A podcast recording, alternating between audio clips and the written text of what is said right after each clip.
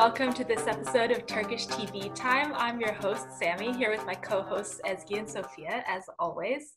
Today, we're going over season one, episode four of The Protector, which was awesome. I love a montage, and I'm so excited to talk about it. First, obviously, we're going to talk about what tea we're drinking. I'm having a iced tea from really, really crappy Lipton that's been brewed probably over a week ago, but it's still delicious because it's really hot here. What about you guys? I'm having mint tea just because. just because. Enough said.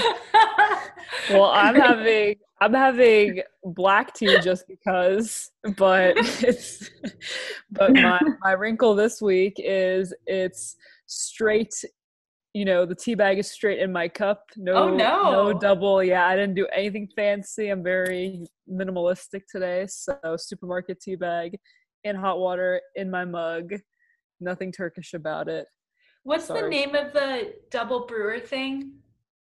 i mean in turkish it's çaydanlık i don't know what to right. yeah i don't know what Yeah, okay. i just call it double double kettle in english Yeah, I don't think there's a real name for it in English. Yeah. It, it also just confuses everyone whoever who sees it and has never yeah. been to turkey they're like how does that even brew tea sorry great. can't tell you it's too complicated. All right, so now Sophia is going to take us through what happened in this episode.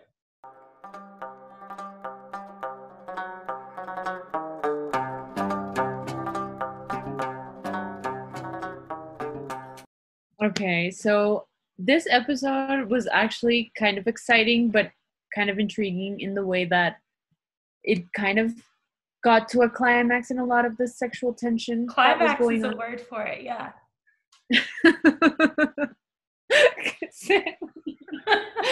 um, this love triangle is getting more and more interesting. Heating up. Um, but basically, this episode, just to summarize it a little quickly, begins with Hakan and Zeynep visit her boss, the professor, in order to find out more information about where they could find the jewelry in Sinan's building. And she covers him up saying that he's just like this other friend of hers that's doing his thesis on Sinan.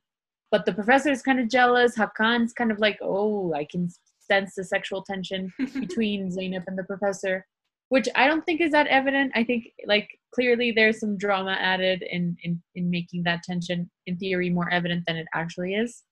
And then we see them go to find this like find this building that the professor had pointed out and turns out that there's nothing there so they have to leave although there's this whole kind of like montage about them having kind of like a little flirty interaction where they play a couple in order to fool the security guard that's there. And basically what they do is they kind of like pretend they're a couple. Basically they fool the guy whatever. There's no jewelry in the building so they're screwed. And they take like funny selfies together.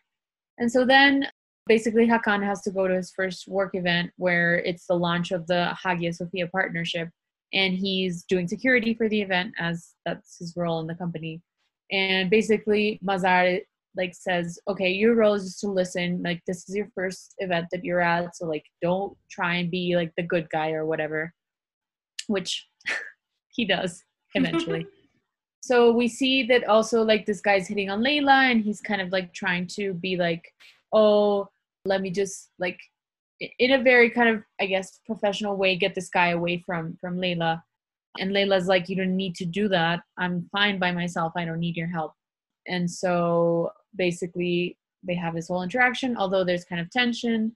Then zeynep shows up to the event which layla had invited her when he when she met up with with hakan when he was trying on his suit for the event. Sorry i forgot that detail beforehand so layla had kind of invited her in a very kind of aggressive way like from the beginning it's set up as like they have tension. Personally i don't find any explanation for that tension i mean other than they want to make drama for like this love triangle but there really isn't a reason for them to hate one another i think. And so they're at this event he's flirting with layla etc turns out that this man so remember a few episodes ago that mazhar killed Faisal Bey's, you know, rival. So what ended up happening is that this rival's son is very distressed about his father having disappeared. So he goes to this event and basically tries to kill Faisal Bey. At which point Hakan actually notices, is able to like thwart the attempt, becomes the hero of the night. And basically at the end of the night there he has to make a choice between Zeynep and, and Layla because Zeynep on her own kind of found out where she thinks the stone of the ring is hidden. But clearly Hakan prioritizes, you know, flirting and hanging out with Layla, with, with whom he previously had like a kind of intimate conversation on the balcony, beautiful view of the Bosphorus, mm-hmm. very romantic environment. So he stays with her and, and they share a kiss and, you know, they're kind of having their flirty thing. And then we go back to Zeynep arriving to, to her father's house. Turns out that Kemal was unfortunately attacked by some guy that was stalking him outside the pharmacy. We don't know what happened to him.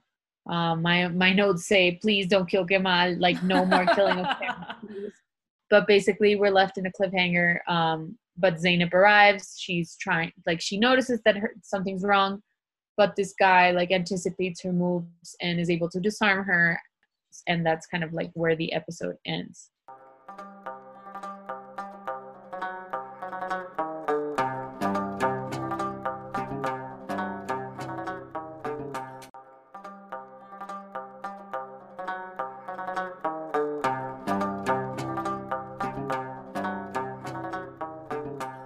I don't know, guys, if I missed anything.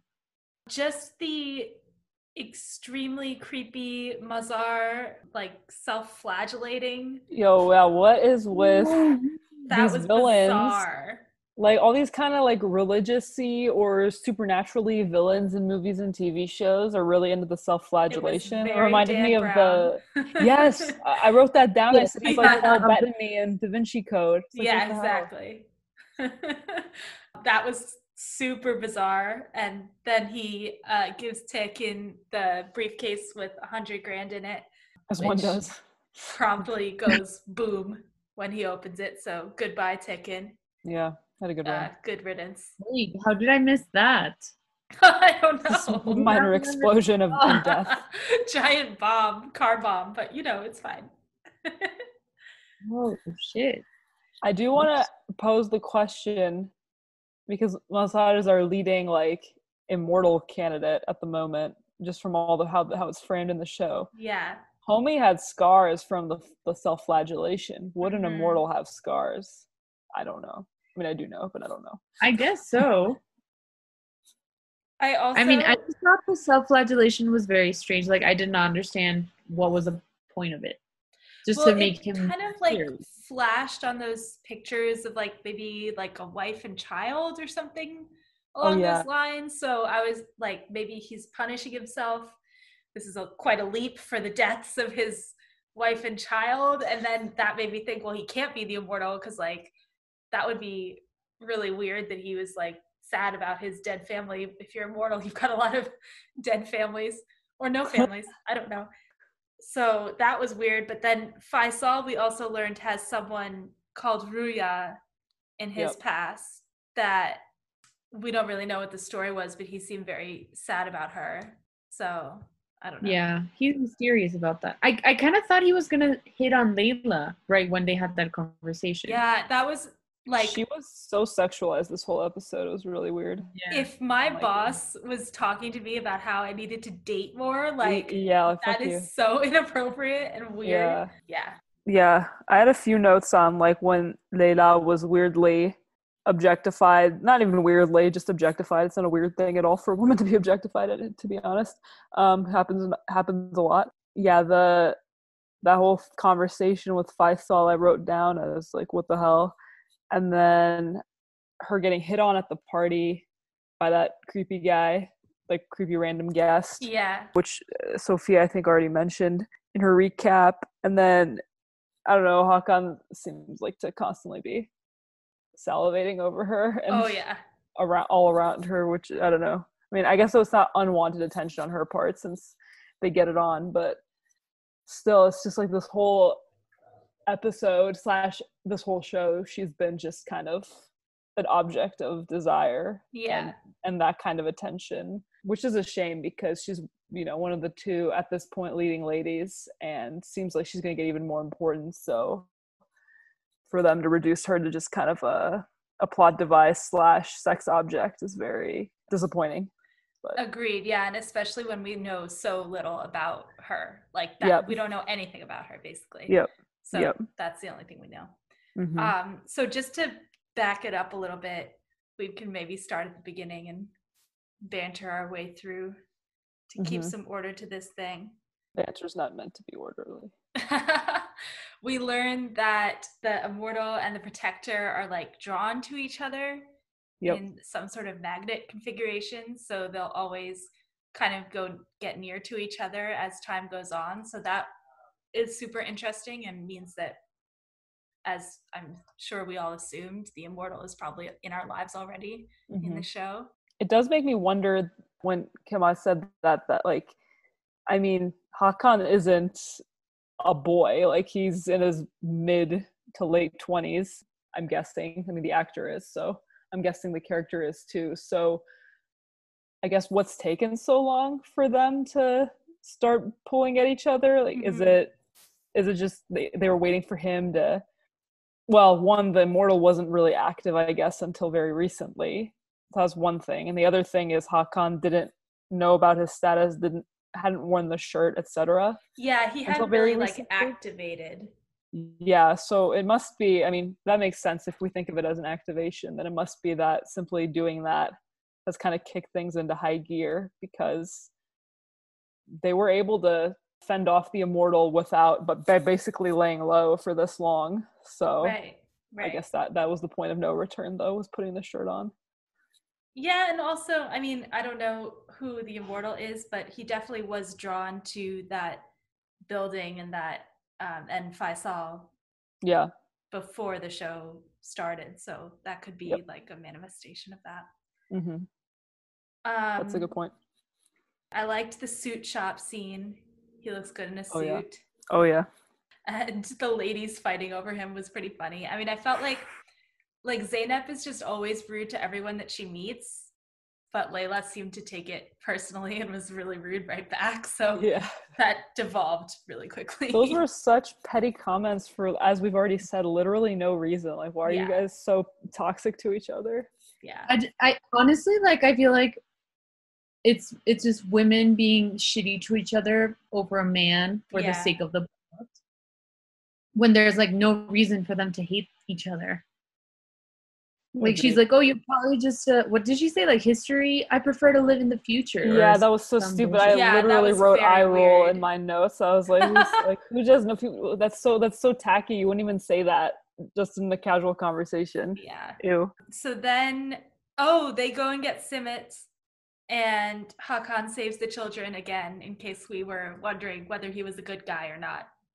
i don't understand that story to be honest like why is it so recurring I don't know. It's weird. Like, what what is his connection? Like, is that guy gonna come back again? The No, I don't- i don't think that guy guy. I don't think that guy comes back, but if you remember, he was in the first episode. He was afraid to get in a fight with him because he's this big, burly Right, man. right. Um, even though I'm sure he really wanted to punch him in the face then too, but he just like "Mm, better not because he can.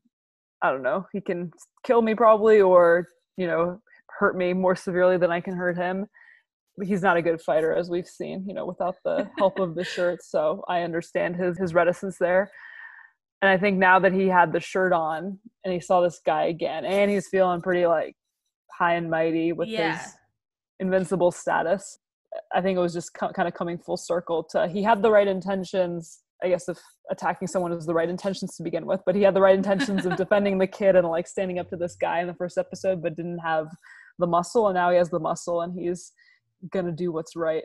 I don't know. That's how I don't. I don't. I really don't remember that guy coming up again, or that kind of you know, very small time local villain type mm-hmm. thing. I feel like after this, it's all gonna be the big bads. But yeah, that was kind of neighborhood hero. that Hawkeye. makes sense. I do like the fact that Zeynep was so concerned with her chocolate simit that she just had no idea what was going on. She was just like, I need this chocolate simit and you could go into that alleyway and there's screams, but it's fine. I don't care. I never knew there was chocolate simit. Like if I had known that, I would have eaten so many chocolate simit. To be honest, I I always used to get what she was Nutella on mine. yeah, I think I Like- thought it was like something like that. Yeah, like they always have a tub of Nutella they'll spread on it for you. Yeah. Delicious. Oh, memories. Yeah, I love. so then they go to the university and they see the professor that's also her male mistress. I don't know what the word for that is, but there should be one. I was gonna say I was so convinced that that necklace was gonna have the stone for the ring. oh my god, me too.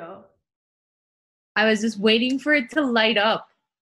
Me I too. was so, like intrigued about all that. I mean, first of all, really weird for her boss to give her like a necklace to wear with her low cut evening gown. But yeah, I I totally thought that she was gonna it was gonna light up and she was gonna be like, whoa. But the only person wearing a full length evening gown. The rest of people are wearing cocktail attire. So oh, that was it was so pretty though. I loved that dress. Yeah. She she and she's also very beautiful, but that confused me. That confused me a lot, to be honest. Yeah, no, I uh, definitely thought that was the stone. Maybe it is the stone. I mean, she didn't like go up and touch either Mazhar or Faisal. Yeah. I don't know if I if I liked that he ditched Zeynep for for Layla. I feel like that's gonna be a touchy subject in the future. Yeah, I thought that was really shitty. I didn't like that at all. Like, he needs to show some loyalty to Zeynep. Like, yeah, she's kind of cranky, cantankerous person, but she's like working on this very, very important thing with you. He should have gone with her, and he was done working. I also didn't expect it. Like, you know, he's been so committed and he's like, we need to find the immortal, whatever. Like, why aren't we finding him now? Like, he's all Mhm. impatient. Why is he now not caring about that? Like, Zeynep clearly did not want to go to that event and she went. So, like, she definitely has something important to talk to you about. Right, right. Yeah, I don't know. I have a weird question about that sex scene at the end. Hit us. Let's go. Is it like a like a s- not showing women naked thing? Because like Hakan is like naked completely, and she's like fully dressed. That was kind of confusing to me because it's usually the other way around in most like American movies and stuff. Like Yeah, it's the woman true. and the guy's just like wearing a shirt or not wearing a shirt, but it's like not. I don't know. Yeah, I don't know. I don't know either. Could be could be some strange modesty principle that doesn't really make sense, given that one party's completely naked. Ezgi, what what university do you think that they were at? Because it looked like kind of old, and but they're not in the area that Boğaziçi would be in. So I was wondering what you thought it was.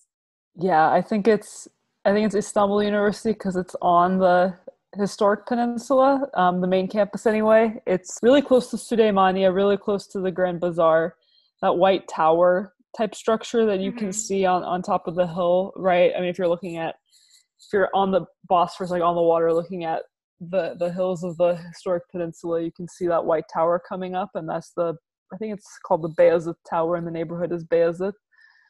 So they're I, I think they're right around there just because of the shots that were that were shown around the university scenes and it's an old it's the oldest I think campus in Istanbul so it would make sense. Because the party looked to me like it was either in Dolmabahce or in Çırağan Palace. Mhm. It looked like maybe like I don't know Turan, I guess, but Yeah. It could be at or I mean there's the yeah, there's the hotel in the Çırağan Palace there's the Four Seasons right on the Bosphorus not that Mhm. far away. I think there are a lot of potential fancy hotels on the water that it could have been filmed at, but I was Or jealous of them. been Yeah. a yalı because it didn't look that Yeah, big could have been. and it could've- looked like it was wooden. And So- yeah, For our listeners, a yalı is a, a big um, waterfront mansion that dates back usually to the Ottoman era. Although some newer constructions are called by the same name, they're usually quite old and a lot of ships used to run into them. That's very expensive real estate. I think there's that a lot of now. really traumatic stories about Yes. ships running into yalıs.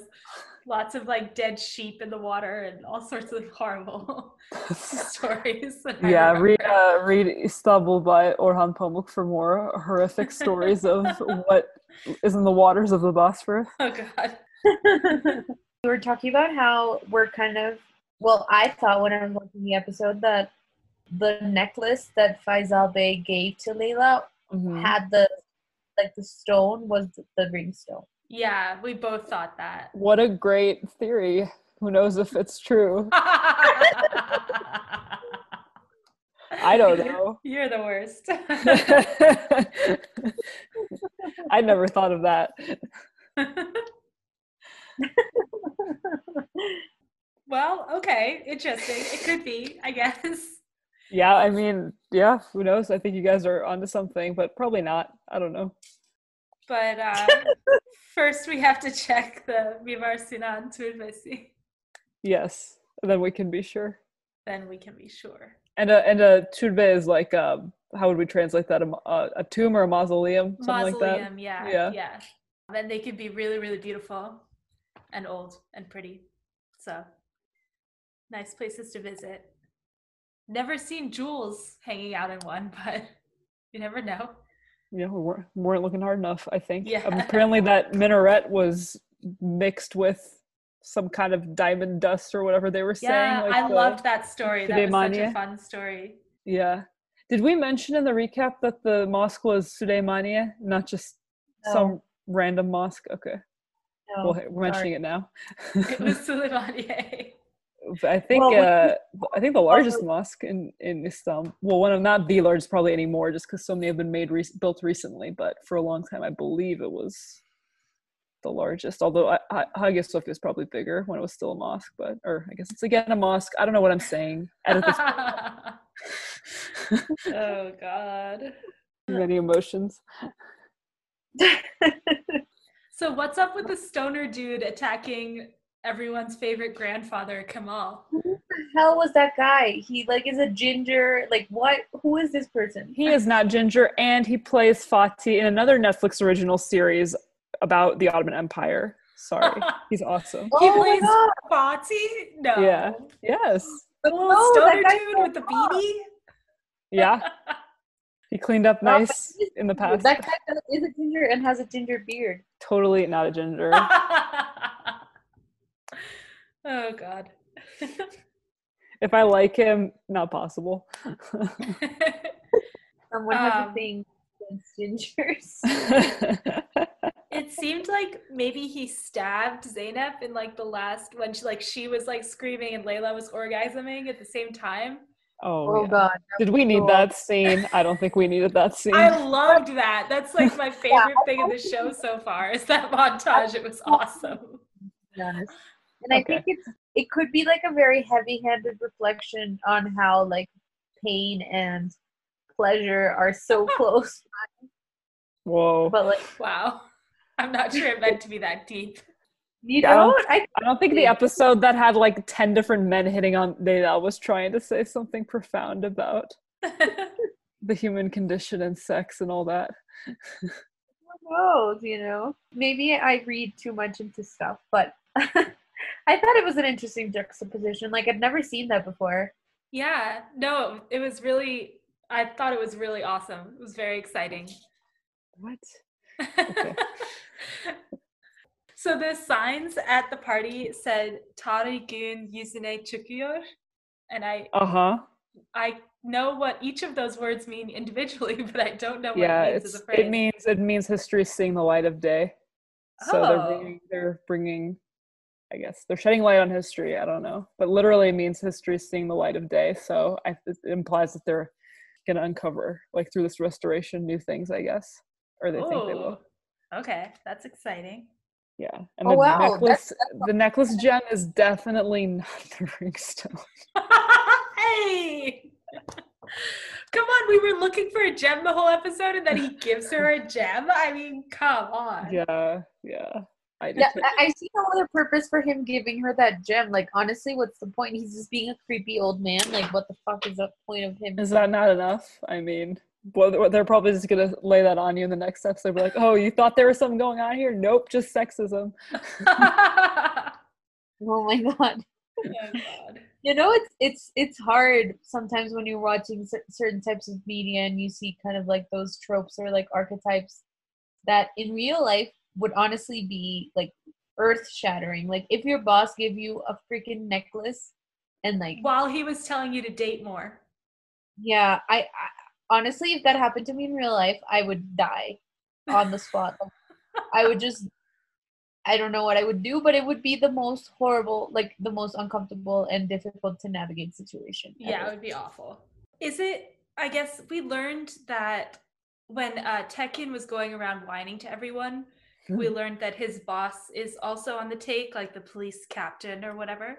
So I'm wondering if that's going to be Mazhar's next henchman, worker bee dude, or if Mazhar is done dealing with the police. But I feel like even though Tekin was very annoying and whiny, he was pretty useful. And I thought it was kind of weird that he decided to kill him so early in our relationship with the two of them.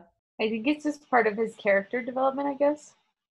Then he whips himself and kills his friends. it's rough. I was surprised Yeah. that he didn't kill him right there in the apartment. I was like, oh God, don't let him creep up behind you. The the other thing that was weird is when Faisal sees Zeynep, he like makes a face indicating that he has some interest in her or like oh. he's Oh. curious about her or like knows who she is or something. What is that about? Well, she also was like very underdressed. So I don't know if he was just insulted by her casual dress code. But maybe he does know who they are. I don't know. It's possible. I feel like I don't know. That whole thing was kind of like I feel like it was setting up for then like this guy to connect something that he saw like 10 years ago and realize that she's one of the loyal ones or something. Hmm. Maybe. Oh, and then we haven't mentioned the journalist who really Oh, yeah. didn't do anything, but he kind of threatened Hakan and um, said, like, I'll be seeing more of you. Right. Kind of weird. That was weird. But I, I feel like it's it's quite typical like for them for there to be like another party that kind of comes to reveal secrets and at the same time like stirs the pot more and kind of adds like circles to the whole plot like so the so it doesn't unravel as quickly. True. All right, so should we transfer over to our history section?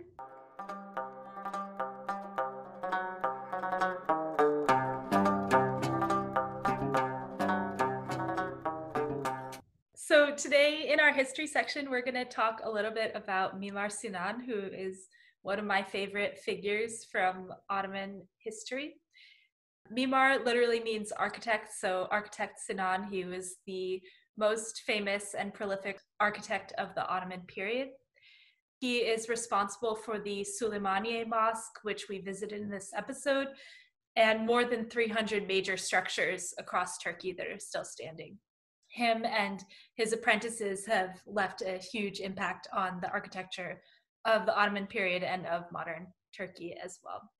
So he started out life as a janissary, which was a conscription force uh, within the Ottoman Empire where boys were uh, drafted and then taught certain skills or joined the military. And he was a military engineer for most of his career. And then at the age of 50, he was appointed the chief royal architect. His masterpiece is the Selimiye Mosque in Edirne, which I never got to visit, but I really would love to. In Istanbul, his most famous work is the Suleymaniye Mosque, which is actually my favorite mosque in Istanbul. I think it's really beautiful. He was, as he knows more about literature than I do, but his his workshop and him himself were featured in My Name Is Red by Orhan Pamuk, which was a fun window into that world. and we got a visit to Suleymaniye Mosque, although not a view of the interior because I think they were right when Hakan and Zeynep showed up on the grounds. The call to prayer started, and I was so worried that they were just gonna waltz in there because Oh, like they don't let you do that during the call to prayer unless you're waltzing in there to pray. Also, if you're a woman, like you're not gonna walk in the although you may walk in the same door, you're not gonna like end up in the same part. Anyway, I was also uh, really excited that they were going to take us up in the minaret, but they just yeah. kind of showed them closing the door. yeah, that was that was also disappointing, but it was it, it, was cool that they. I mean, they really are trying trying their hardest to work in all the landmarks, so mm-hmm. they worked that one in, and I think a lot of tourists miss that because miss uh, Suleymaniye because it's not kind of in that Sultan Ahmed Square area where everything mm-hmm. is walking distance. I mean, I would say this is still walking distance. It's like a um, 15 minute walk from yeah. where the Hagia Sophia is. Yeah, yeah. So it's definitely doable as part of your, you know, few days in Istanbul trip if you're even if you're not there for a long time. But a lot of people, I think, just don't prioritize as much because it's not quite as underfoot as the other mosques in the historic peninsula. But one, the view is spectacular because it's on top of that big hill it, it itself is so large you're kind of further elevated just by being on the grounds and the inside is this really beautiful pink marble that i can't remember where they got it from but i mean it's it's a rare color and everything like that yeah, probably. It's absolutely gorgeous it's very understated for you know a grand kind of royal or imperial mosque but still still very lovely and and elegant so I also I would say enjoy it the most out of the. I, don't know if I don't know if I've been to enough of the really famous old mosques to have a clear cut favorite, but I agree as the one out of the ones I've seen, it's definitely the one I enjoy going back to most. And there are often really cute kittens on the on the ground, so that's. oh that's yeah, because you're really lacking seeing yes, cats. there are no cats anywhere else in Istanbul. he was born in around 1490 and he died around 1588 so 16th century did most of his work. And he was he worked under a few sultans right? I mean i think yeah, mostly like three three sultans or something yeah. yeah he was definitely he wasn't getting fired anytime soon. Mm-hmm. oh and, and he built he built a oh sorry his apprentices designed a bridge in bosnia mm-hmm. which is cool international. Yeah, I, I guess it could also like it would also be interesting to just briefly, very briefly touch upon like Suleiman and who he was because he's also like one of the most well-known, I guess, sultans in in um Ottoman history. Like Suleiman the Magnificent, he um was one of the sultans who actually expanded the empire the most and like had one of the like probably the height of the Ottoman Empire and he actually almost captured Vienna, which is also kind of a milestone both in Ottoman history and in European history because from the European perspective, like they felt like the the Muslims were like on their neck, like they really were about to take the whole continent, and and they had been so successful in kind of conquering and maintaining large expanses of land at a time when kind of Europe was divided in all of these little principalities that constantly were fighting with each other over land and that's part of the reason why you know the ottoman empire could get so far in that siege of vienna was so impactful for a lot of those european empires that or like principalities that i guess that's what prevented suleiman and, and future ottoman sultans from being able to to get further into into the continent and hopefully on this podcast we'll eventually watch a little bit of the magnificent century which is a turkish tv show about suleiman which actually i think cardi b tweeted about it the other day she did. It's an amazing show but unfortunately it's just on youtube right now so hopefully it'll come to a streaming service and we can do it. Yeah but you i mean you can watch it on youtube like it with pretty good quality right I think I tried. Are there subtitles? I think that's the oh, main concern sure. with YouTube. I'm not sure. Yeah, Cardi B found subtitles somewhere, but yeah. you know. But it's it's super interesting because you know a lot of I guess what has been talked about the Ottoman Empire in Western culture is a little bit about the harem system and like it's been very discussed and like sensationalized. I guess would be the word or like where it's like mm-hmm. oh like look at that like they just have a, a bunch he just has a bunch of women and like he just had has kids with all of them and whatever which i mean it's not like the monarchs in europe didn't do the same thing except like they just didn't recognize all the children they just had out of wedlock whatever but it's it's a very interesting system, and and uh, Suleiman had like some some very interesting wives, like Hurrem, you know, controversial in her own right. But it's it's interesting to learn the stories of, of all these women who actually, you know, some of them even had had have like very active roles in in Ottoman court and everything. So it's that's what I personally enjoyed from the few episodes that I watched. And Suleiman and Hurrem both get lots of visitors at Suleymaniye Mosque because their mausoleums are on the grounds, and there are just so many people who aren't Turkish taking photos of the of both of the mausoleums, and they're very excited to to see their favorite TV stars. Mimar Sinan is also featured in Elif Shafak's novel The Architect's Apprentice, which I think I started but I didn't finish. Any other thoughts about Mimar Sinan? I think one thing that always comes to mind when I think about him, especially as the architect of so many impressive and significant mosques, is that he was not born a Muslim. He was definitely a devshirme, which is uh, someone who's taken into, you know, as Sami already said, either the Janissary forces or some kind of, you know, Ottoman military force. Yeah, conscription, yeah. taken in, converted to Islam. Uh, the reason that this system was used was because these men who were conscripted were taken at a very young age, essentially raised by whichever military service was taking them in and converted them to Islam and circumcised them, etc. So they were essentially raised, so they're loyal. They don't have one a fear of death because they're leaving any kind of family behind, and they don't feel any sense of loyalty to anyone but the the institution that raised them. So the one that took Sinan in was the was the Janissary Corps, and that was, as Sami said, a military. I think they were infantrymen, elite infantrymen specifically. So they were palace guards.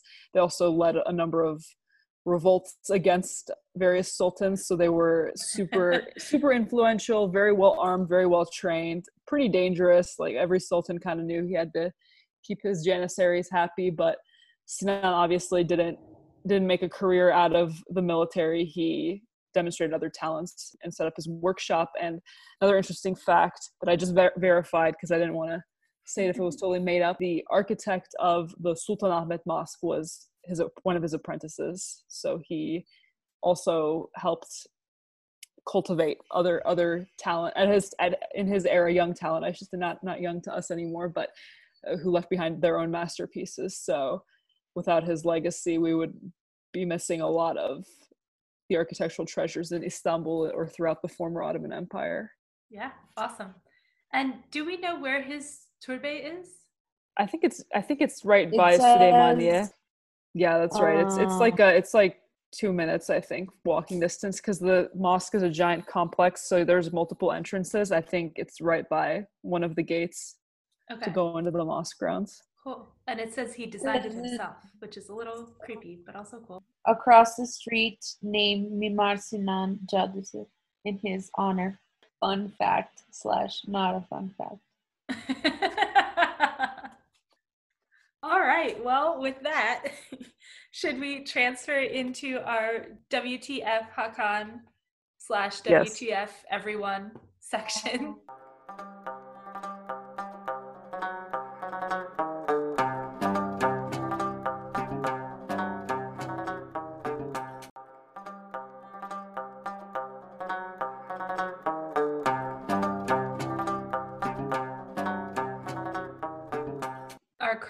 counter for today is is very very sadly zero and was for last week too. So i'm really concerned about the future of the crying counter i don't think anything traumatic happened. Hakan got laid. So like we're not going to see crying anytime soon i think sadly. Yeah very sad. he needs very, to he can't hold his emotions in like this. It's not healthy. He needs to start crying i agree. Again.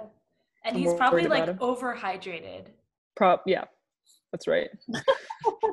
um, yeah. you want to start so, us off with WTF, Sophia? Yeah, my, my WTF is is definitely him ditching Zeynep for for Leila. I did not like that. That made me very upset. And it's sad because like it's gonna have consequences. yeah, I, like literally that. wrote on my WTF notes ditching Zeynep for Layla. That was not cool at all. I also thought that in the beginning of the episode when he was like, "Oh, it's totally Mazhar. Let's go stab him," and Zeynep needed to be like, "Well, we can't just stab him until we're sure. Can we please be sure first? he was like, "No, let's just go stab him." That was not chill. Well, he has no chill. That we know. At least that's true. I don't really have a true WTF. Uh, uh, what you guys called that was very good. I didn't even note those, but what I really got annoyed with this episode in terms of his behavior was at the again at the very beginning when he shows up to the cistern where Kemal and Zeynep live apparently he's got his toast, his grilled cheese, and he's oh, just yeah. it. So, he's eating it so slowly. I'm like the world's fastest eater, and he was eating it so slowly and being so smug about. And his mouth was know, open, and he was talking. Yes, it was really, yes, yeah. It was so off-putting, and I was like, "You idiot! You just learned how this shit works like two days ago. You can't fight. Like the only reason." You're not just like a pile of broken bones and torn clothes after you know your confrontations with Zeynep is because you're wearing that damn shirt under all of it. So why are you so smug? You don't deserve it. I got really mad. And I wanted his, I wanted his sandwich. That was my other problem. Yeah, because it looked really good, mm-hmm. and he was taking ten years to eat it. yeah, I was just really. I don't think I've gotten this worked up about a WTF scene since we started this podcast. Wow, it really, it really made me mad. Yeah. Wow, that's serious. Fighting words from Ezgi. All right, so that wraps up this episode of Turkish TV Time. I hope everyone listening enjoyed it, and also best wishes for Zeynep not being stabbed to death uh, in the cistern. We're really worried for her. She needs to go back to snarking at Layla very yes. soon. So yes, we want more petty women arguments for no reason. Yeah, because apparently yeah. that's a plot device. All right, thank you guys.